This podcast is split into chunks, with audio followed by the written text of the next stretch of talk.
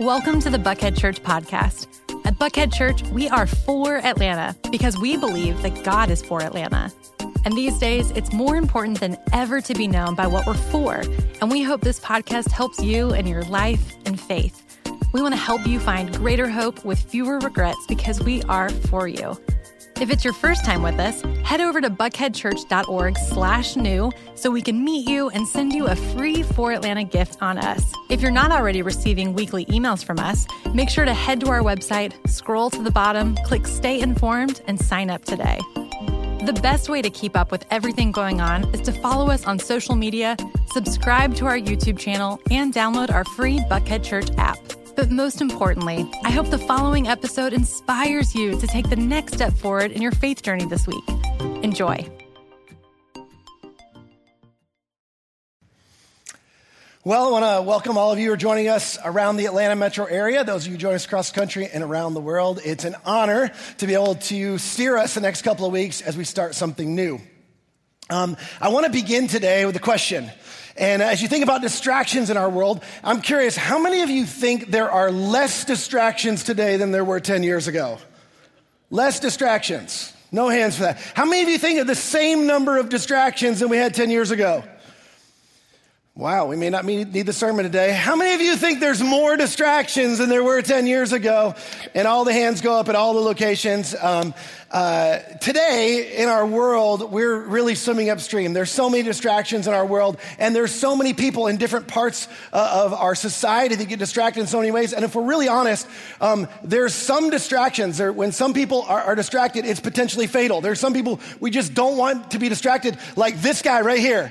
Nobody wants to be in the, in the ER when uh, the doctor's checking the scores from, from the game. Um, not at all this guy. You can see his face there. Um, or how about this guy? If you can't see, there, these are airplanes on the screen. Your air traffic controller playing solitaire, uh, caught. Um, not a good thing. We don't. That, that has uh, major, major implications. Or how about this? If, if you're daring enough to go skydiving, you don't want the person who's packing the chute to be distracted when they're packing your chute. Now, here's the thing: some distractions aren't fatal. In fact, the most common of distractions in our world aren't fatal. Um, usually fatal, but they're not inconsequential either. Like, you don't, if you go to the hairstylist, you don't want them to be distracted. Um, if you're a tattoo person, you don't want them to be distracted, lest you have regrets. Um, and if you have kids, you don't want them to be distracted when this is going on. As a matter of fact, um, we thought we were past this stage. Um, we should be past this stage, but uh, we have one who will remain nameless who gets distracted when he goes in the bathroom, and it's because he takes his iPad with him. And just recently, he made a mess everywhere, and he's calling me, and I go in, and it's a mess everywhere. And, and I look at him and go, buddy, you have to focus on what you're doing. And his response was, Well, at least I didn't get it on my iPad. so, We've got a lot of work to do uh, in our own home. Uh, in, a, in, a, recent study I was reading about workplace distractions, uh, there, it talks about how there's so many things uh, that are integrated into our work world that are productivity killers. Um, in fact, the, here's the top five productivity killers at work for you employers. Anybody guesses on the first one? Cell phones, of course, we gave you a big hint uh, before that. Cell phones, major distraction. Uh, second one is the internet. And then this is, I didn't, I didn't guess this, gossip, social media, personal email. But notice four of the top five, and even number three could be lumped in there. Four of the top five are all related to technology. And, and in our world, in a, in a, a world that's fast, uh, fast in terms of its, its uh, uh, progress in terms of technology and integrating that technology into our lives, as we've talked before, there's lots of benefits around that, but there's also lots of distractions. And that's what I want to talk about for a couple of weeks because distractions can be killers for, for different uh, parts of our lives. And these distractions are things that, that um, sometimes, sometimes are, are, sneak, they sneak up on us. We, we find ourselves in places uh, or doing things that we never intended to do. And um, the etymology of this world is actually fascinating. I actually think it's, it's instructive. Um, it comes from a Latin word, and if you took Latin in high school, you'll have to let me know later if, if I mess this up. But distrahere is, is the, the Latin word. And dis means apart, and trahere means uh, to drag or to draw to drag or to draw away from. So it's, it's literally to drag or draw us away. And, and this is what happens uh, when it comes to our minds. And, and the brain, our human brain, has amazing capacity. You know this. Uh, neuroscientists talk about the number of different functions the brain uh, can, can handle at one time. But what's interesting about this is when it comes to our, our, our, our focus, we can really only focus on one thing at a time. We get distracted when our brain sort of goes in a bunch of different directions and it, it focuses on a bunch of different things, which it has the ability to do. You hold lots of different things in your mind. You have lots of different to do lists, lots of different intentions of what you're planning to do uh, in your life, and, and you have the ability to respond quickly to, to, to outside interference and, and either uh, deny that or, or move toward that. But what's interesting is when it comes to distractions, what's happening is our attention is really undermining our intention. Our attention is undermining our intention, which, which is just to say that the things we intended to do, and, and I'm, I'm betting so many of you, you you've experienced this before. You, you got on your phone to look up something or, or to find a time for something, and you got caught on social media and you're looking at all sorts of different things. And what happens is, is that when our attention is averted by distractions, it's pulling these two things apart. Which focus, obviously, it does just the opposite. The focus is trying to pull this, this, this together. And the more these are, are overlapping, the more they're integrated, the more our intention is focused on what we were intending to do, what we were intending to focus on, the more productive and the more progress we make. Now, I, I didn't say anything there that's, that's, that's genius that you didn't already know, but this is important because this is what happens each and every day to all of us. And we're culpable, by the way. You don't know this, but you enable this in your life. And the reason you enable it is because you've convinced yourself, we've all convinced ourselves, we're good at multitasking, right? How many of you are good at multitasking? Let's just take a, take a poll real quick. Liars, you all think you're good at multitasking. You think you're fantastic at it. I can do more than one thing at a time. Um, Earl Miller, he's a, a, a, neuroscientist. Some of you know I like neuroscience. I'm a bit of a nerd. He's a cognitive systems neuroscientist. This guy's brilliant. This is what he says about multitasking it's an illusion. It's an illusion. As humans, he says this as humans, we have a very limited capacity for simultaneous thought. We can only hold a little bit of information in the mind at any single moment. You don't actually multitask, you task switch. Maybe some of you are good at task switching, but multitasking is an illusion. He says, but this is a waste of time and it makes you error prone and it dec- decreases your ability to be creative.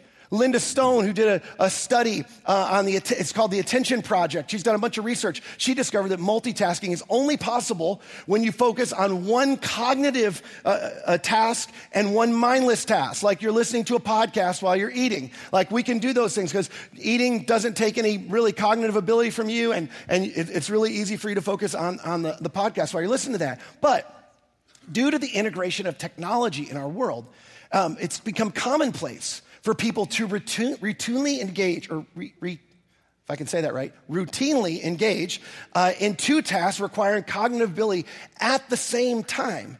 And, and this has created, it's brought about actually a new social disorder, as if we needed another one of those. It's a social disorder and it's called continuous partial attention which describes so many of us in our world, especially from because of our cell phones. Now, full transparency, I'm not pointing a finger at you. Preparing for this series on distractions, I almost ran into a concrete column in the Buckhead Church parking lot because I was on my phone searching for books on focus. True story. And four of the five of them I had already read when I found the top five books on focus. They obviously weren't helping me. It's crazy that we need a law in our world, is it not? To restrict us from using our smartphones while operating a heavy piece of machinery traveling 70 to 80 miles an hour on the highway. But I do need that law. I need that law to deter me. And some of you need that law to deter you because we overestimate our ability to do two things that require cognitive attention at the same time. And many, many in our society, many of us, we live in a constant state of distraction. We live in a constant state of continuous partial attention. Now, here's the thing that, that really amounts to a, a loss of focus. Loss of focus is, is what it means to not be attentive or to, to focus your attention on something. But here's where this becomes important. And, and if you're a leader, if you're somebody who cares about being in a better place tomorrow than you were today in your business, a better place tomorrow than you were today in your family, the, a better, your kids to have a better future, your, your future to have a, a better, be in a better place in your marriage, a loss of focus is really a lack of vision. And the wisdom writer in the scriptures, he said that where uh, there is no vision, the people perish. Now, some of us go, I mean, are we really going to die? But if you think about that for a second, where there's no vision, when, when you're not focused on where you're headed and what's most important, relationships deteriorate, don't they? Dreams get snuffed out. Organizations break down when we lose sight and we lose fo- focus about where we're headed. When our intention is not where, where our attention is. We lose focus and we lack vision. Even if you have vision, some of you go, no, no, I have vision for the future.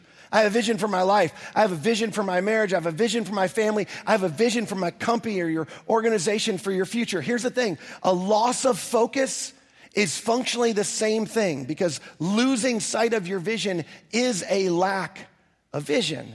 And many of us have lost out or missed out significantly due to distractions in our lives, things that distracted us from where we intended to go or what we intended to do or the person, type of person we're intending to be.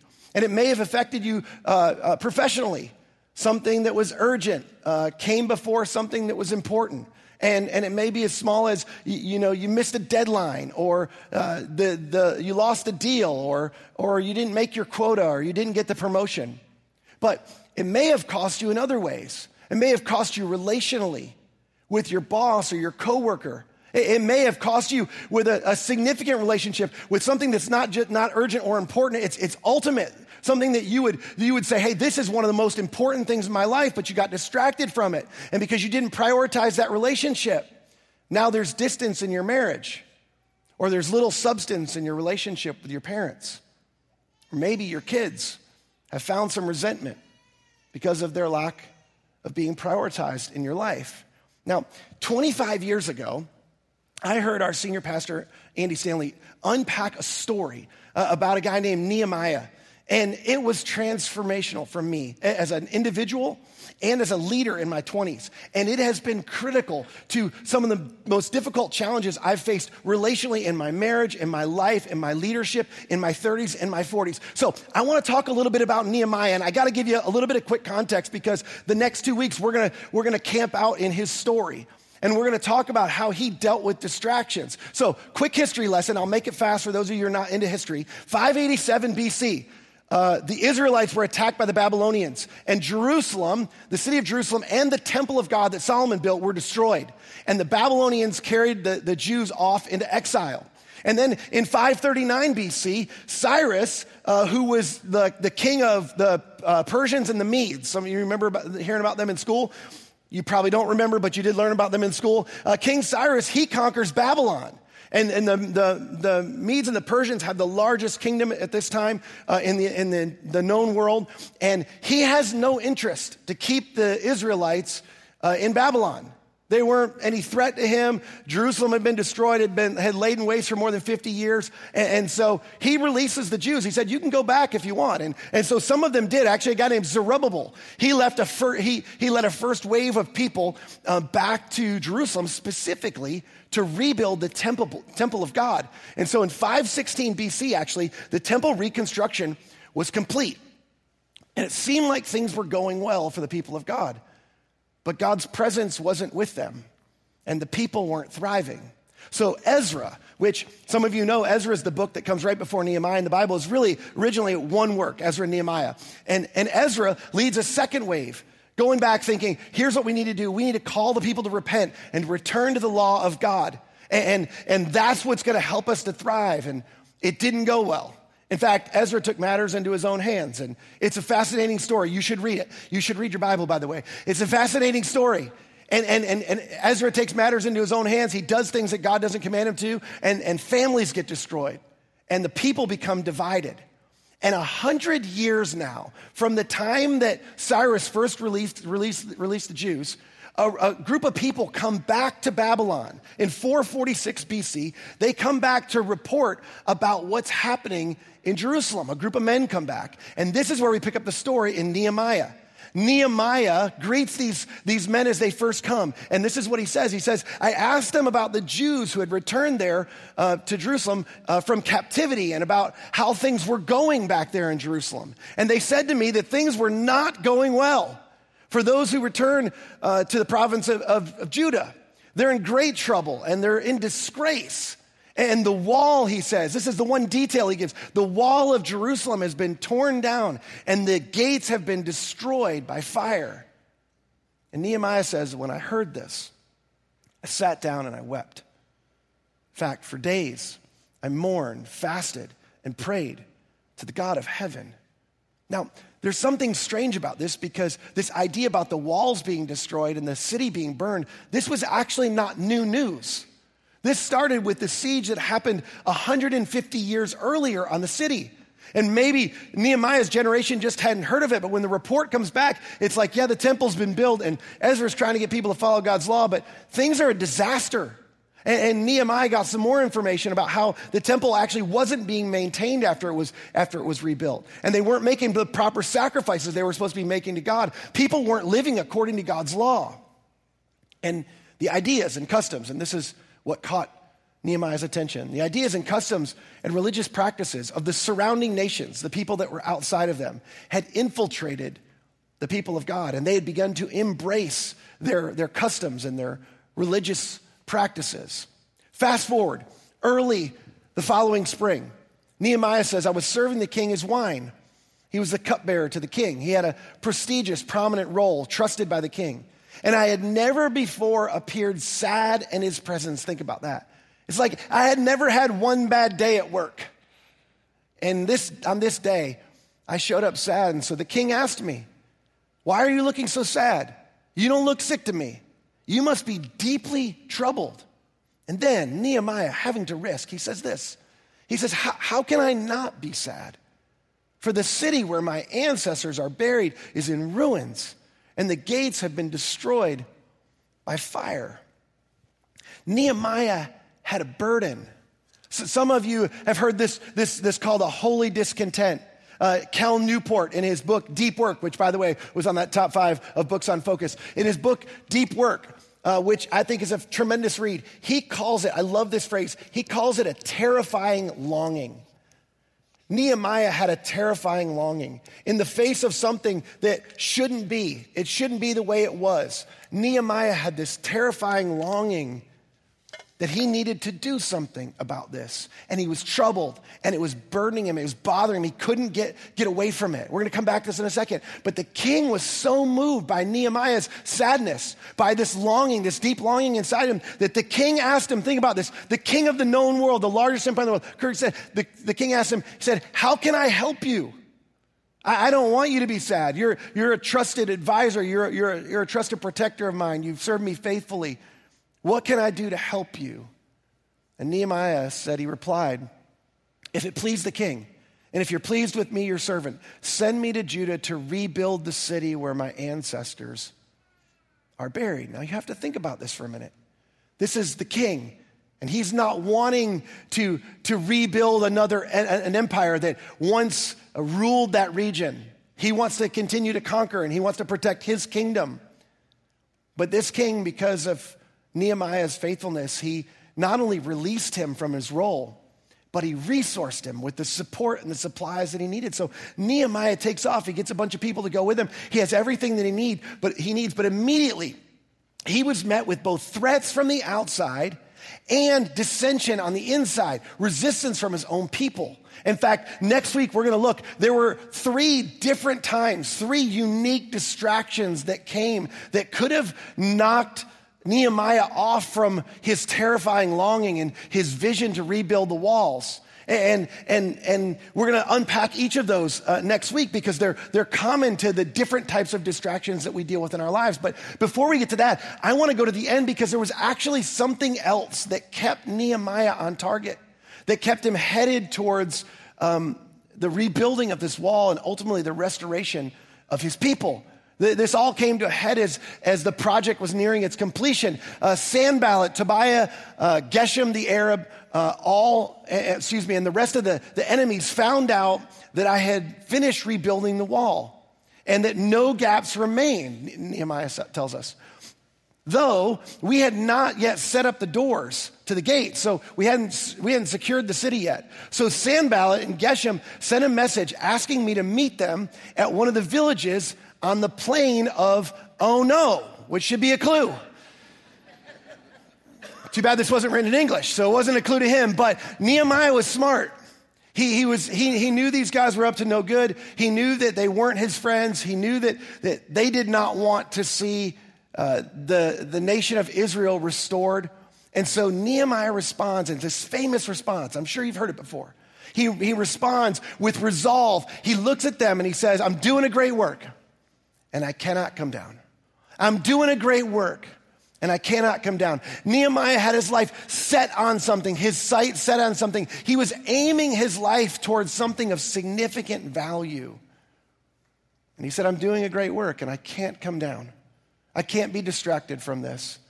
There's a terrifying longing inside of me that's driving me, and I have to stay focused. In fact, four times they sent invitations back to him, and each time Nehemiah responded with this phrase I'm doing a great work and I can't come down. I'm doing a great work and I can't come down. The fifth time uh, came with a little different, uh, a little different force. They made up a story and, and they basically said that they were gonna, they were gonna send back word to the king the king that had resourced him and helped him, uh, communicating uh, Nehemiah's real intentions that, that he was really going to lead a rebellion. And it sort of, it, it, their invitation was accompanied by a threat. And so Nehemiah had a lot to think about. But even after that, we see Nehemiah's resolve. He didn't budge. He wasn't going to be, he wasn't going to be drawn apart. He wasn't going to be dragged away from his vision. He was going to stay on course and he was going to stay focused. Here's my question for today How is that possible? I mean, Nehemiah dealt with significant distractions. Some of you, in your business, in your work, in your family, in your relationships, you deal with significant distractions, things that are not ultimate things, things that are, that are not even important things. They're just urgent things that distract you. How is it possible that Nehemiah continued to stay focused? Because I don't think resolve is enough just continuing to persevere. I mean, we've proven over and over and over we're susceptible to distractions. But I believe the answer is in Nehemiah's terrifying longing. Nehemiah, when he was asked, What can I do? He, he, or why are you sad? He says, How can I not be sad? You, there's, a, there's a deep burden here. The city where my ancestors are buried. This is, these are my people. This is where I came from. It's, it's in ruins. And the gates have been destroyed by fire. Nehemiah, this wall for him, this boundary, it represented God's faithfulness and what God had promised his nation. In the promised land, it was a physical symbol of that. And Nehemiah was convinced that rebuilding the walls was essential symbolically and functionally to restoring his people to God's favor, to restoring his people to thriving once again as God's chosen and set apart people. It was this burden, it was this holy discontent, it was this terrifying longing that both captured and required Nehemiah's full attention. He had already said yes to something. Cal Newport quotes David Brooks in his book, Deep Work. And this is what David Brooks said, actually, from The Art of Focus. And he said, if you want to win the war for attention, which is what you need to do if you're going to avoid distraction. The first thing you got to do is not say no to the trivial distractions, to try to say yes to the subject that arouses a terrifying longing and let that terrifying longing crowd out everything else. And that is precisely what Nehemiah did. He's, he's, his exclamation is, I'm doing a great work. It's not, well, what do you want to talk about or what's the opportunity? It's like, no, no, no, I, I, I don't even have time for a discussion. I'm doing a great work and I'm not coming down from that.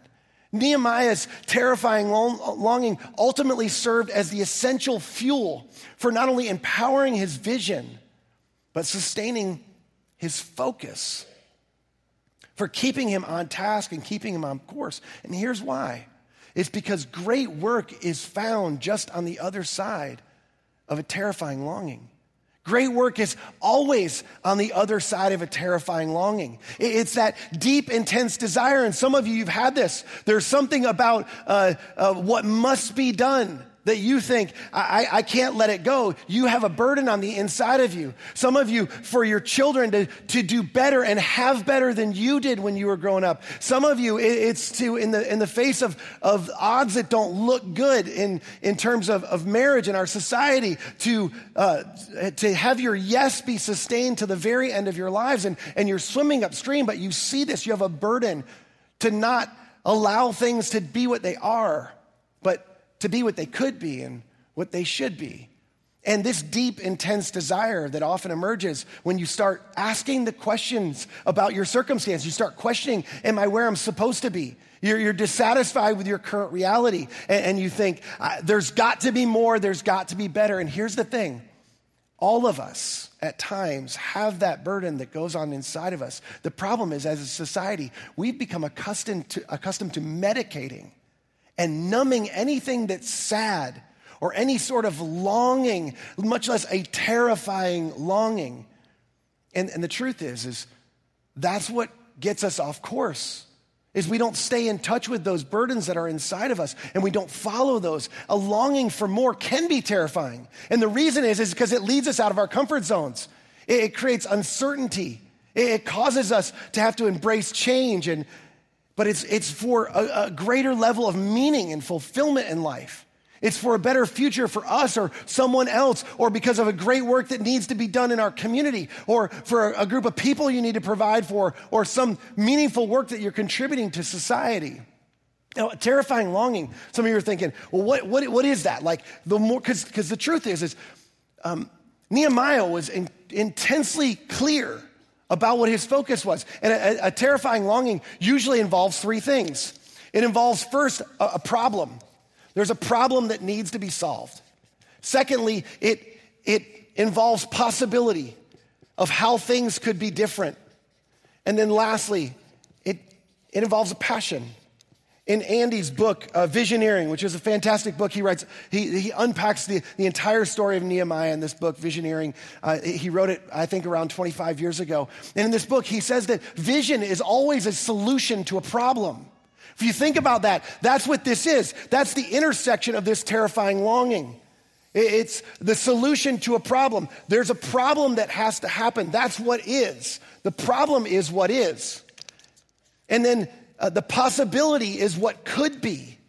And the passion is the desire inside of me that says, hey, it not only could be, but this is what should be. For Nehemiah, the problem was his, his nation was in ruins. The possibility was to rebuild the walls uh, so that, that the people could thrive once again. And his passion motivated him to ask greatly of the king to risk and to take this adventure. Now, here's the thing the question I have for you in, in all of this, and I, I say all of that today to ask you this question What's your great work? Because the truth is, is what's on the other side of every terrifying longing is great work. And we all have burdens at different times in our lives. We're burdened for things that, that aren't the way they ought to be. And we have the opportunity, the terrifying longing is inviting us into doing great work. What's your great work? Now, I'm not asking you what you spend the most amount of your time doing every day. I'm not asking you, you know, what, what are the, the hours of your day look like and where do you spend your time? I, I want to know, like, what's the great work that's on the other side of something that's burdened you? What's your wall? What are you building? Who are you building? Here's, here's what I believe, regardless of what season you, are in, I believe has, God has something great for you in it. He's prepared you for something. And it changes from season to season. But here's the thing the, the, the Ephesians 2 says this it says, We're God's handiwork. If nobody's ever told you this, you're God's handiwork. And you were created in Christ Jesus to do good works, which God prepared in advance for you to do. And if you don't believe that you can do great things, if you don't believe that there's a good work for you to do, that's not simply a lack of confidence in you. That's discounting the handiwork of God. He's designed you, He's gifted you, He's placed you to do something great in your world. And, and, I'll just say this if you're, you're not a Jesus follower and, and, you felt yourself stuck or aimless, I'm so glad you're here because you have you've, you've thought um, at times like there's got to be more. The things that you thought would fulfill you, they, they've left you feeling empty. And I just wonder, I just, just ask gently, like, is it possibly because God has something great for you? And connecting in a relationship with his son Jesus, he wants to speak to you and empower you and lead you in that direction. See, oftentimes that's how we discover the great work. And, and it's the good works that we're doing. Sometimes the good works God's already placed in our hands and our faithfulness with that good work that makes it great. And they also happen to be the things that our, our continuous partial attention uh, gets placed towards. But some of you have things right in front of you that God's uh, given you. He's placed good work in your hands.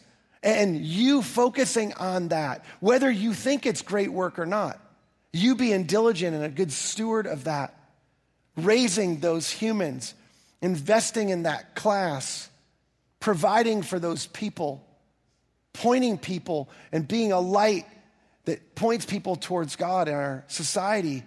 That's great work. Parents, teachers, coaches, mentors, investing in the next generation is great work.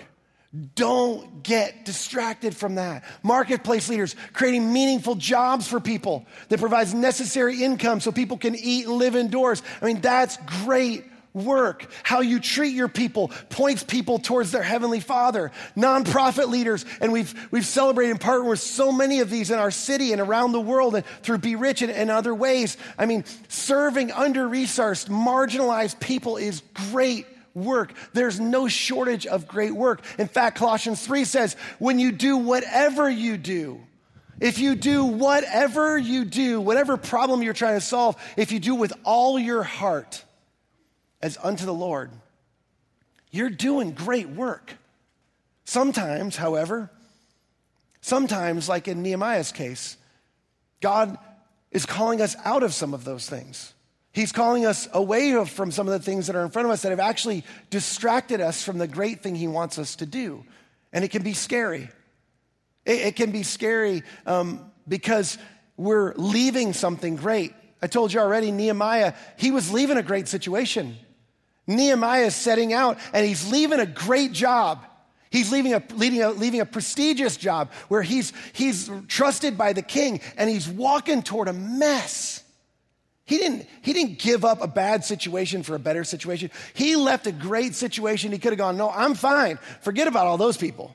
I'm fine. But because of his terrifying longing, it was inside of him. It provided him the courage to follow the opportunity that God placed in front of him. When God cracked open the heart of King Cyrus and said, Not, not only will I let you go, I want to help you and I want to support you, I want to lead you.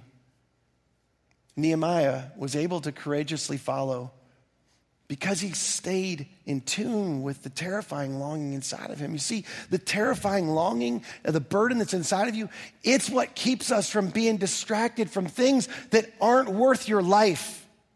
They're not worth aiming your life toward. They're not worth giving your life to. And so many of us, if you're trying to, to sum up what you give your life to, there's so many different things we give our lives to. And I just want to challenge you that I believe God has a great work for you to do. Some of you are currently on course to that. And I just say, don't get distracted. Continue to stay focused to that, uh, by, by that burden that's inside of you to your yes. Even before dealing with the distractions, we'll deal with some of those next week. But God has something great for you. Now, it would be a miss for me to, to, to fail to um, to share and to point out an extraordinary example of this that's had a profound impact on so many of us, including me. 28 years ago, um, after watching, after watching too many people walk away from Jesus, too many people walk away from faith, too many people walk away from the church unnecessarily. There were a group of six courageous people who left great jobs who left gainful employment that put food on their table and a roof over their head. And those six people started this church that has turned into a network of churches and a global impact, has had a global impact. And their terrifying longing was to draw bigger circles. Circles so big, uncomfortably sized, large circles, like the circles Jesus drew. So nobody would unnecessarily turn from their Heavenly Father. And from the beginning, it's not just recent days, from the beginning, there's opposition. There was no shortage of that. There was no shortage of, of, of people that wondered or criticized what was being done. And I'll just tell you, I've had the honor for the last 25 of the last 28 years that this has been going on to have a front row seat and watch their faithfulness, seeing the great work they committed themselves to, the great work they refused to come down from, and the great work that's had an immeasurable impact on an immeasurable number of people in our communities and across the country and around the world. Their courage and their focus. It serves as an incredible illustration of what's, what's, what's possible with God when you allow Him to grip your heart with a terrifying longing.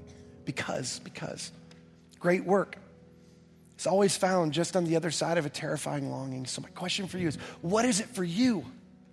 God has great work for you. Some of you are burdened by some things. And God's pointing your heart in a direction, and it involves risk. It's going to involve stepping out. But you know the problem. And God's opened your eyes, He's given you vision to the possibility. And you know that what could be should be. And so here's my prayer may God sensitize your heart to the longing He's placed inside of you. May you discover or rediscover with clarity the great work that because of God's handiwork, He designed you in advance to do. May you continue to do whatever you do with all your heart as unto the Lord so that you glorify Him. And may you stay focused, fueled by that terrifying longing inside of you in the face of distraction. And when it comes over and over and over, and it will, moms, it will, leaders, it will, teachers, it will. Those of you who are making a difference for the, for the most disenfranchised people in our community, the distractions will come. And in the midst of that, I pray that you de- courageously declare, I'm doing a great work. And I can't come down. I'm doing a great work and I can't come down. These people need me. This person needs me. This mission needs me. And God's captured my heart with it, and I'm doing a great work. And I can't come down. Heavenly Father, I pray for somebody today who's here. They've been carrying something for a long time. I pray that you just continue to bother them they don't like that prayer, but I just pray you'd bother them with it. Because I believe it's you calling them to great work. I pray that that thing that continues to terrify them, that longing inside of them, that as it bothers them, that you would open their eyes, you give them tremendous vision. There's somebody that needs to step out because there's a great work that needs to be done. And I pray that maybe today a little bit of what we talked about today would trigger in their heart the desire to take the next step toward you, to follow that longing you've placed inside of them. I pray for somebody who's here today and they're struggling in the great work that you've asked them to do.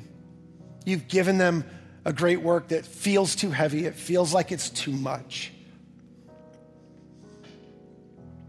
I pray that you would give them the grace to trust you more and more and more that as they continue to aim their life toward this thing that you've placed in their path, whether they ask for it or not, it's a great work that you've given them to do.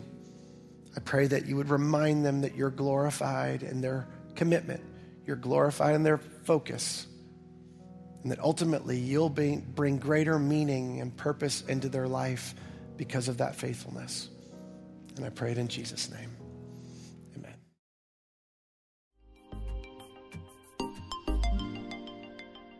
Once again, thanks for listening. If you'd like to hear more messages like this, we've made it super easy. First, you can hit the subscribe button to get these messages on your device every week. Second, you can download our app from iTunes, Google Play, or wherever you get your apps. Or third, you can check out our YouTube channel. Just search for Buckhead Church and make sure to subscribe. Have a great day.